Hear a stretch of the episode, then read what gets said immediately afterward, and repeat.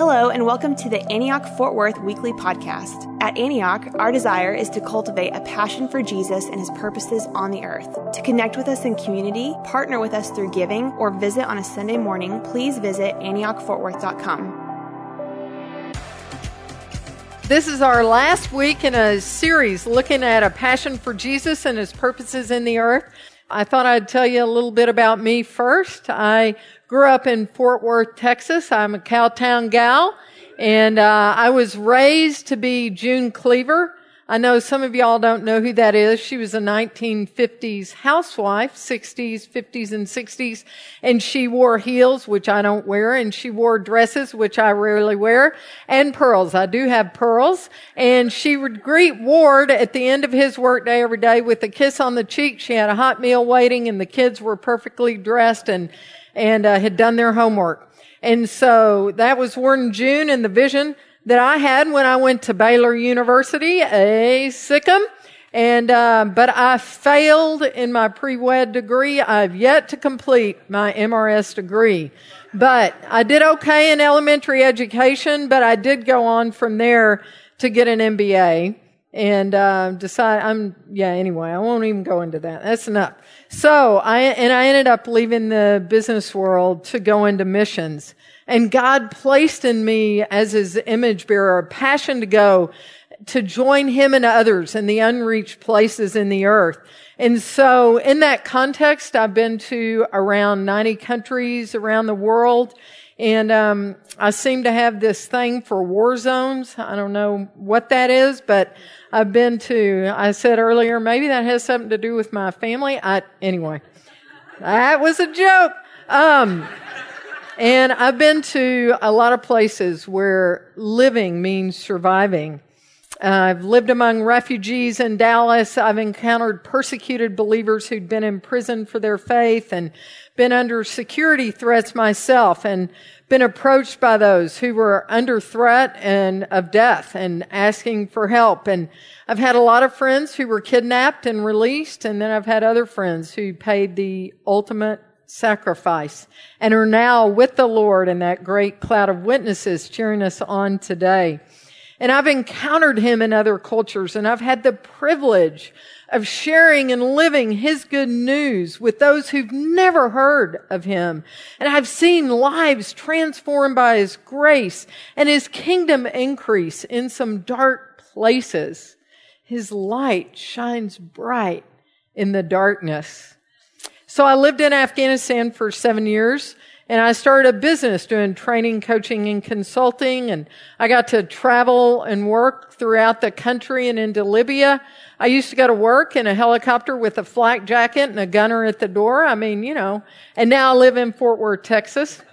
And I am taking care of my mom and, um, I do trauma healing work and other ministry with refugees and asylum seekers and I train and coach goers. Now I've noticed that people who get up here typically show a picture of their family. And I thought I could show y'all a picture of my family. My, I have great nephews. They're all six foot five. Um, I've got four great nephews and great brothers and sisters-in-law and all that. But I thought I'd show this week, maybe y'all knew that this week was National Dog Day. And so I thought I'd show you a special picture of my traveling companion. This is a little bit, we're going down I-30 on the way to Dallas here, right at about 55, no. So, yeah, let's, let's jump in. So I just, I want to pray and just welcome the Holy Spirit here. Holy Spirit, we just welcome you here today and I pray that you would come with your presence and your power. I pray that you would speak to us. Lord, give us ears to hear what you're saying to us.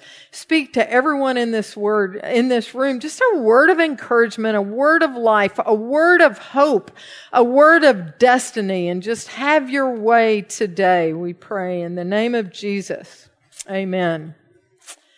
So we all love a good story, a story of overcoming and stories where God makes a way, where there seems to be no way. And I want to tell you a story of overcoming that can be summed up in two sentences. Persecution threatened to wipe out Iran's tiny church.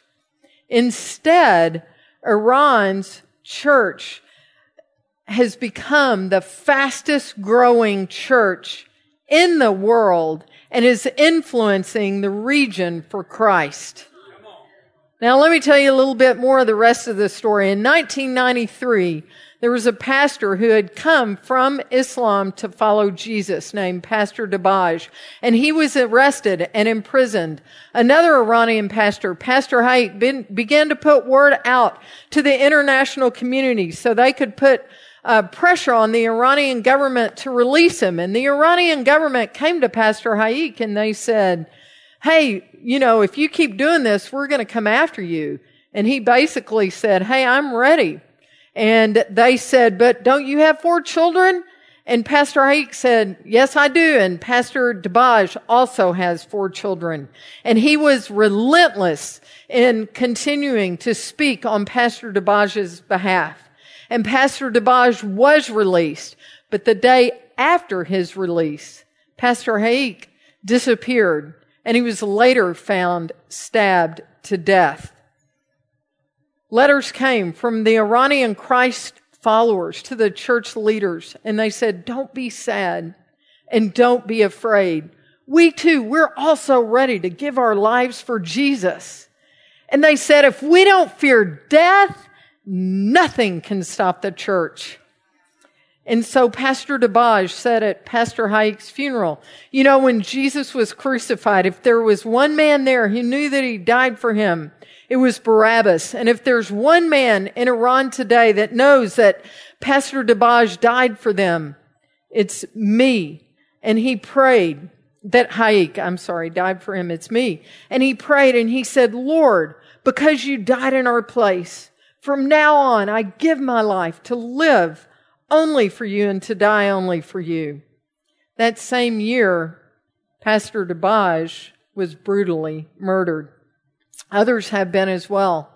But now there are house churches all over the country experiencing a revival that cannot be stopped by the government. It can't be contained in buildings and it's spreading. I was just talking to somebody this morning about who was just in an Iranian service in Turkey and saw Iranians come to the Lord there just a couple of weeks ago.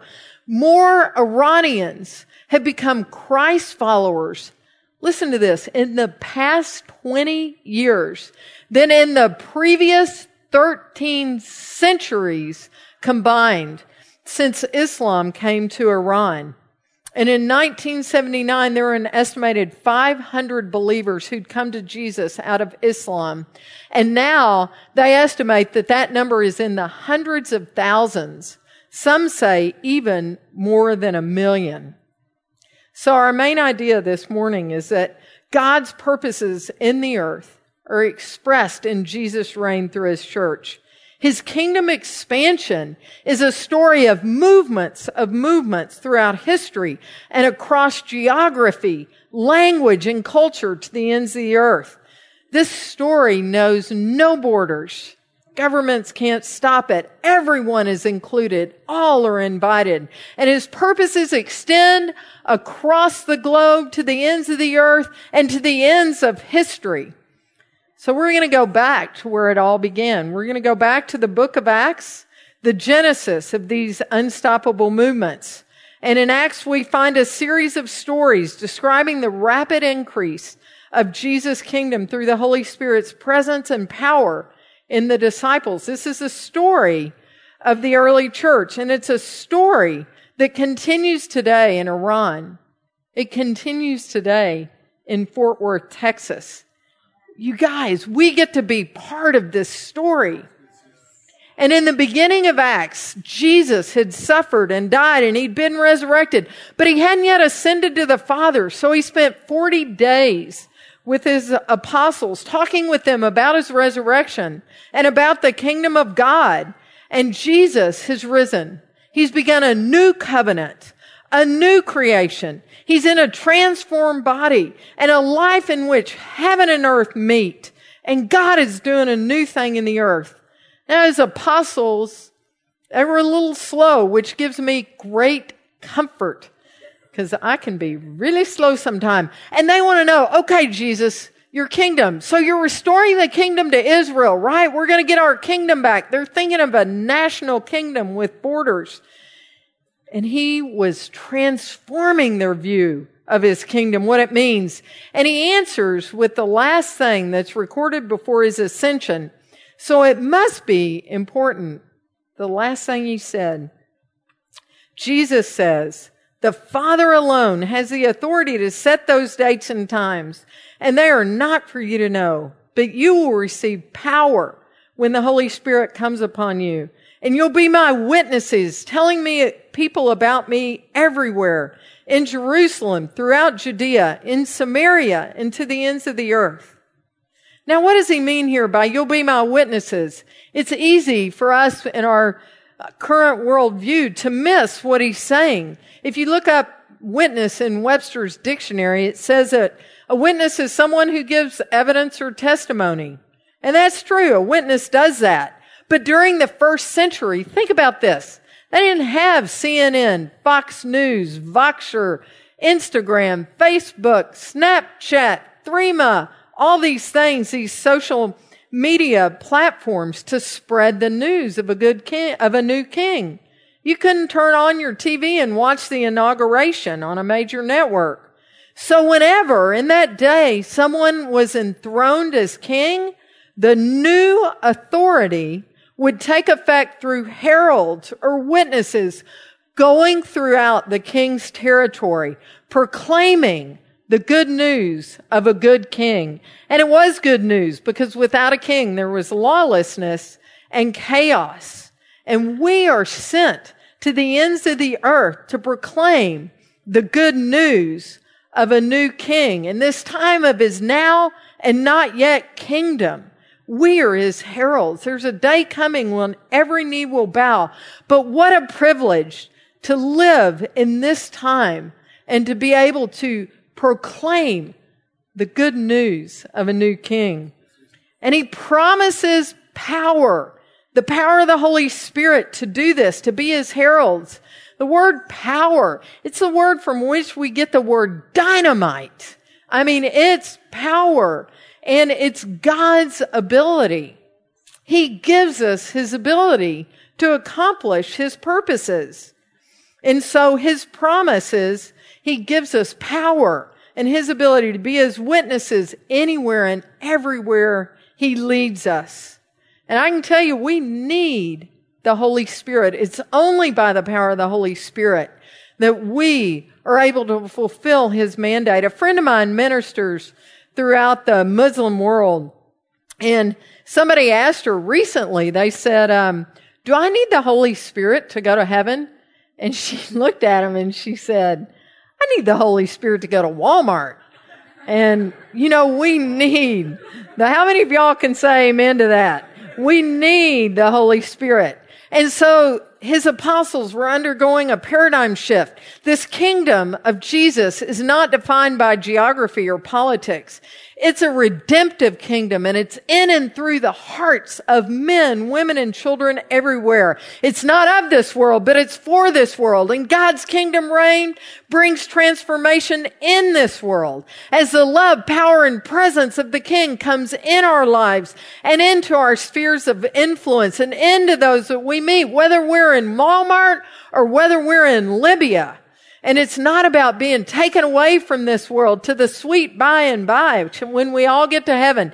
Yes, I'm glad I'm going to be with Jesus face to face. But in this time, I want to see heaven come to earth, God's reality, the rule of the King come in and through our lives to others. So Jesus has inaugurated a kingdom and he's launched a movement. Now we're going to take a road trip through Acts. Quick put on your seatbelts just to get a sense of the movement and momentum of this good news of the kingdom after the Holy Spirit has come upon them. So we're going to look at Acts through the lens of movements.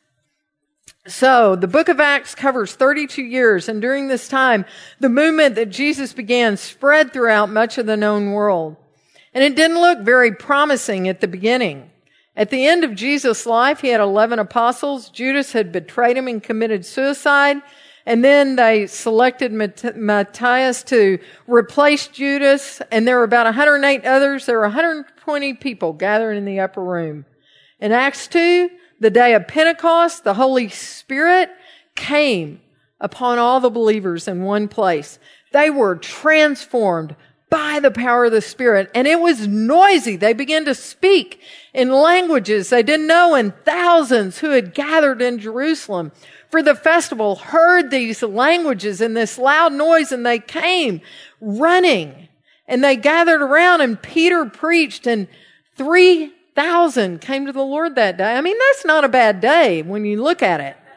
It's not a, you know, let's, yeah, good. We're off to a good start. But y'all, this is the same Peter that Jamie talked about a couple of weeks ago, who denied Jesus. He'd been humbled and restored. And when Jesus said, do you love him? He said, yes. Do you love me? He said, yes, with a brotherly love. But now, this is Peter filled and transformed by the power of the Holy Spirit, preaching and proclaiming the good news of Jesus, and the movement grows. And so Peter tells those in the crowd that this promise of Christ and his salvation, it's not just for you, but it's for your children and it's for those far away. It's a promise for succeeding generations throughout the earth. In Acts 4, the established religious leaders confront Peter and John. They were preaching Jesus, the resurrection, and they had seen they had, Peter had grabbed a man who had been lame from birth and he had been healed outside the temple. The religious authorities were threatened and they arrested them. And so what happens? The number of Christ followers grows to 5,000. And then Peter and John were freed and rejoined the believers. And then in Acts 6, this is about two years after Jesus' ascension. Just listen to the movement that's happening in the book of Acts. The believers rapidly multiplied. God's word reigned supreme and kept spreading the number of Jesus followers in Jerusalem grew quickly and it increased by the day. I pray that the number of believers in our own city would increase by the day. And many priests came, Jewish priests. And then in Acts 7 and 8, we have a plot twist. Stephen was falsely accused and he was stoned to death in Jerusalem. In Acts 8, on the day he was martyred, a great wave of persecution began. And Saul enters the scene and he was going everywhere to destroy the church. He went house to house and he was dragging out both men and women and throwing them into prison. Okay. Selah, pause and think about this. I don't want y'all to miss this. Women were thrown into prison. That means they were active participants in proclaiming the good news. Theologian and Middle East expert Ken Bailey points out that you know, women were at the cross. They weren't hindered by the authorities. They came and went as they pleased because they were not viewed as a threat. But that had significantly changed. Women were now seen as leaders also and were a threat to the status quo. Now you guys, somebody say amen to that. That is good news right there. So, so the believers were scattered by persecution throughout Judea and Samaria, and they preached the good news of Jesus wherever they went. They became refugees. That's a very definition of a refugee. Somebody has to leave their home to escape persecution. And so now this good news of the kingdom is spread beyond Jerusalem throughout Judea and into Samaria. In Acts 9, this is about four years after Jesus' ascension, Saul becomes Paul. And this chapter continues with the church all over Judea, Galilee, and Samaria experiencing a season of peace. The congregations grew larger and larger. And the believers were empowered and encouraged by the Holy Spirit. That's what I pray for us today is that we would be empowered and encouraged by the Spirit. And in Acts 10, 10 years after the ascension, the good news goes to the Gentiles. While Peter was preaching at the house of Cornelius, the Holy Spirit fell and they were baptized.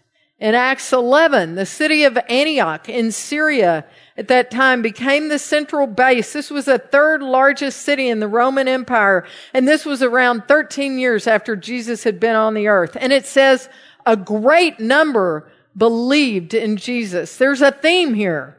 In Acts 12, AD 44, King Herod executed James and arrested Peter. You really want to boost your prayer life and get, and build your faith, read Acts 12 because Peter was released through prayer. And I love it. He came and knocked on the door where they were praying and they didn't even believe he was there. They couldn't believe that God had answered their prayer. I love that. But What? We got to keep praying. What? You're here? And uh, this chapter ends with God's word growing and multiplying. We're seeing themes in the book of Acts of persecution and multiplication, opposition and advancement, the power of the Holy Spirit. And in Acts 13, there's a prayer meeting and a turning point. Paul and Barnabas were set apart by the Holy Spirit and sent out from the church at Antioch. And I believe that God is setting apart people by the Holy Spirit in this church of Antioch to go for the work and for the ministry that He's called you. So Paul and Barnabas, they leave and they go to, their first stop was a Pisidian Antioch. There were, it's kind of like the name John. There were a lot of Antiochs in that day in Turkey and they preached to Jews first. And the following week, listen to this, nearly everyone in this city gathered to hear the word of the Lord. I was trying to think, you know, you, we're building that new Dickies arena here, and I'm like, all right, everybody in Fort Worth gathers to hear the word of the Lord. They wouldn't fit in Dickies, but just imagine that arena being filled with people wanting to hear the word of the Lord. And it says that God's word spread like wildfire throughout the entire region. I mean, that's what we saw in Iran. His word is spreading like wildfire. So then we get into Paul's journeys in Acts 13 through 28. Many Jews and non-Jews heard the prophetic word of the Lord. And the book of Acts concludes with Paul's shipwreck and transfer to house arrest in Rome. What, what did he do? He kept proclaiming Jesus. Persecution, hardship did not stop Paul. And by the end of Acts, the good news of Jesus' kingdom had spread from Jerusalem among the Jews to the Gentiles throughout Asia and Greece and had ended up in Rome, the center of the empire. This was over the course of 32 years. So the written book of Acts ends here, but it's only the beginning of the acts of Jesus through the disciples by the power of the Holy Spirit. And in AD 300, the number of believers had grown to around 6 million people. This is about 10% of the people in the Roman Empire in that day. So Christianity spread was fast and spontaneous. No movement in history had achieved such a reach in a dominant culture without military force. And so for the first three centuries, the church saw movements that filled the world. But in the century since, we've only seen these movements sporadically. The Moravians, the Baptists, the Methodists, etc. These movements are hugely impactful, but they're not frequent or widespread enough to see every people reached and for all nations to have witnesses, image bearers, to proclaim the good news of the kingdom of God. So in the 1970s, just recently, there were some paradigm shifts around among mission leaders that reframe the way that we look at the world and we look at people groups instead of nation states. We begin to see the world differently and to reach all of these peoples, we would need to cross cultures and think differently. Paradigms matter. Just one paradigm shift has sh- this, these paradigm shifts have shifted the trajectory of the church. And now in our generation, we can identify the task remaining. Since the mid 1990s, we're seeing the emergence of Book of Acts like movements that are transforming the places that they're happening. Now, it began as a trickle. In the mid 1990s, there were three large modern movements that were known. Now, and I have to, I, I mean, I have to look, this number changes all the time. Now we're seeing over 980 of these disciple making movements globally. Look at the, um, there's a chart that just shows here you can see just to get a sense of the movement that has happened since the, there we go, since the 90s. You guys, look at this. This is 2017. Look at the curve. And these movements are made up. This is what God's doing in our day. I mean, this is incredible. And these movements are made up of small communities of believers or life groups in a lot of places. They don't meet in buildings like this. And they're exponential in growth, both deep and wide. They include multiple generations of Christ followers and multiple streams. And they're movements of saints, just like you and me. The only place where we're seeing kingdom growth outstrip population growth is where these movements are happening. Where they aren't happening, the numbers of those coming to Christ aren't keeping up with population growth. And in a recent global survey of fruitful mission leaders, one question was asked What is God doing uniquely in our generation?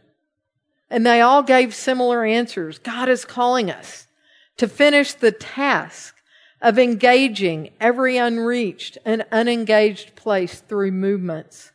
And most added, with a deadline that creates urgency. And they went on to say, there, there are um, movements happening to, to see the gospel of the kingdom pro- proclaimed to all nations by 2025. I mean, that's not that far from now.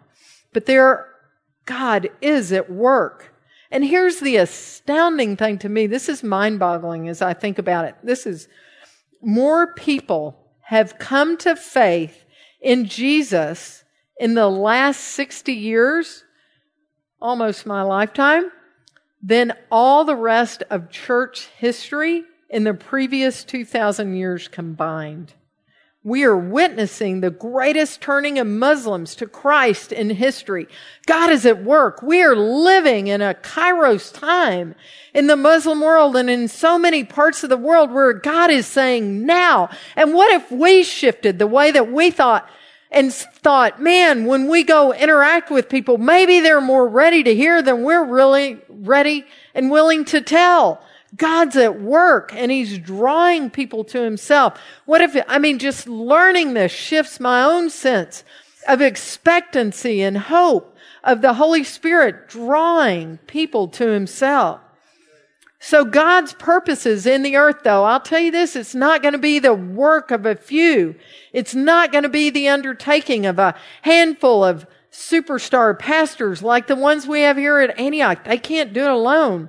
If it's to happen, it's because the Spirit of God is raising up an army of ordinary people, men and women who will go to the nations. Here, you don't even have to leave Fort Worth to go to the nations because they're coming here and abroad and to wherever he sends you, like he sent Paul and Barnabas to make disciples.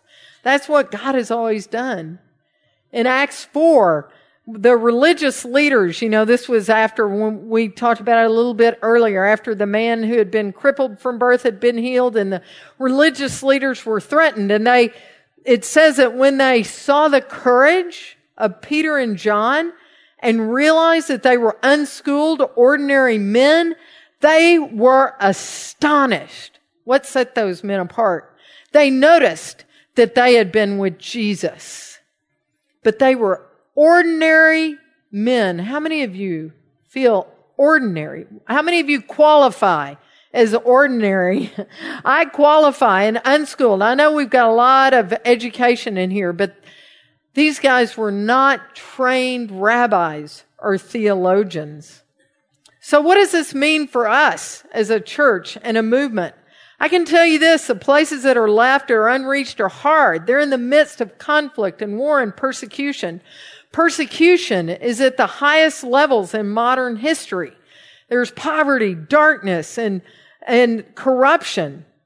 But here's the thing. I've given you a lot of good news. And here's our invitation. Even with the movements that are happening, almost half the world lives in unreached people groups.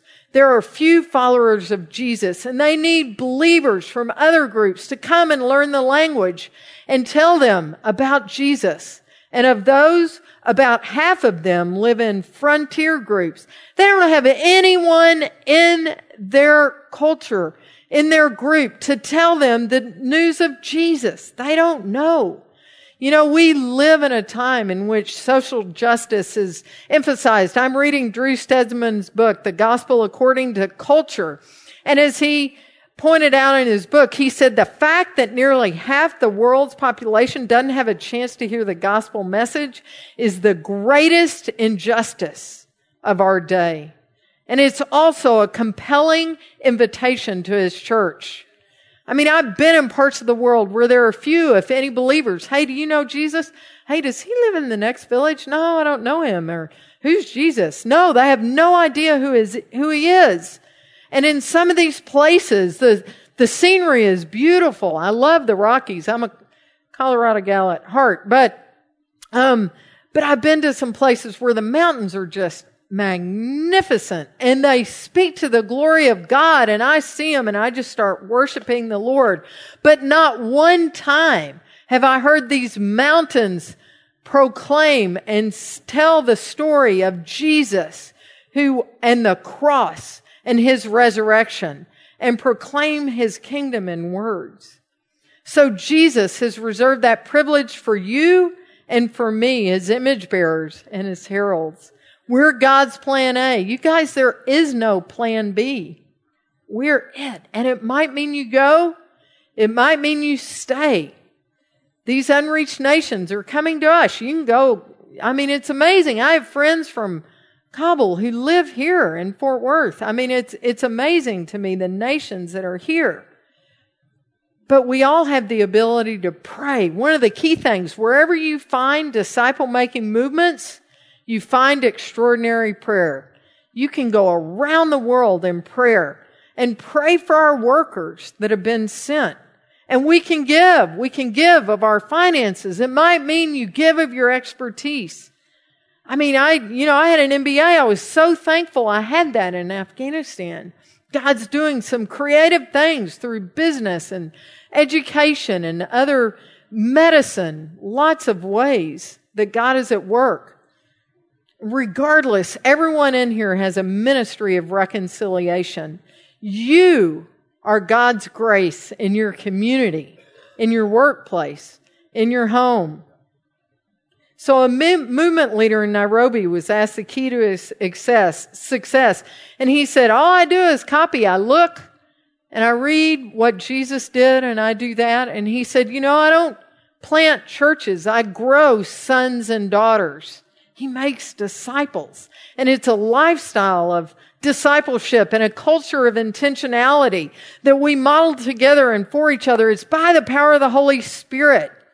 And so we're going to take some time to pray today. And I believe that the Holy Spirit wants to refresh you and, and encourage you. And if you would like to receive a fresh infilling of the Holy Spirit, if you guys can come up here in the worship team and the altar people to pray, we're going to have people up here to pray with you. And if you are stirred to go, short term or long term. I was sitting in a Sunday morning service in, in Austin some years ago and the Lord spoke to me and said, I'm changing the trajectory of your life. And it was, and he spoke to me a, uh, the genesis of a word that ended up to me, you know, with me living in Kabul, Afghanistan. So maybe he's speaking to you about going, come and pray with someone Maybe He's put a nation or a worker on your heart you'd like to pray for. And if you'd like prayer for anything in your life, we're here to pray. Don't leave here without getting prayer. So, everybody stand up. everybody stand up. And, uh, yeah, and, and come forward. Receive prayer. Be filled with the Holy Spirit. Let's pray.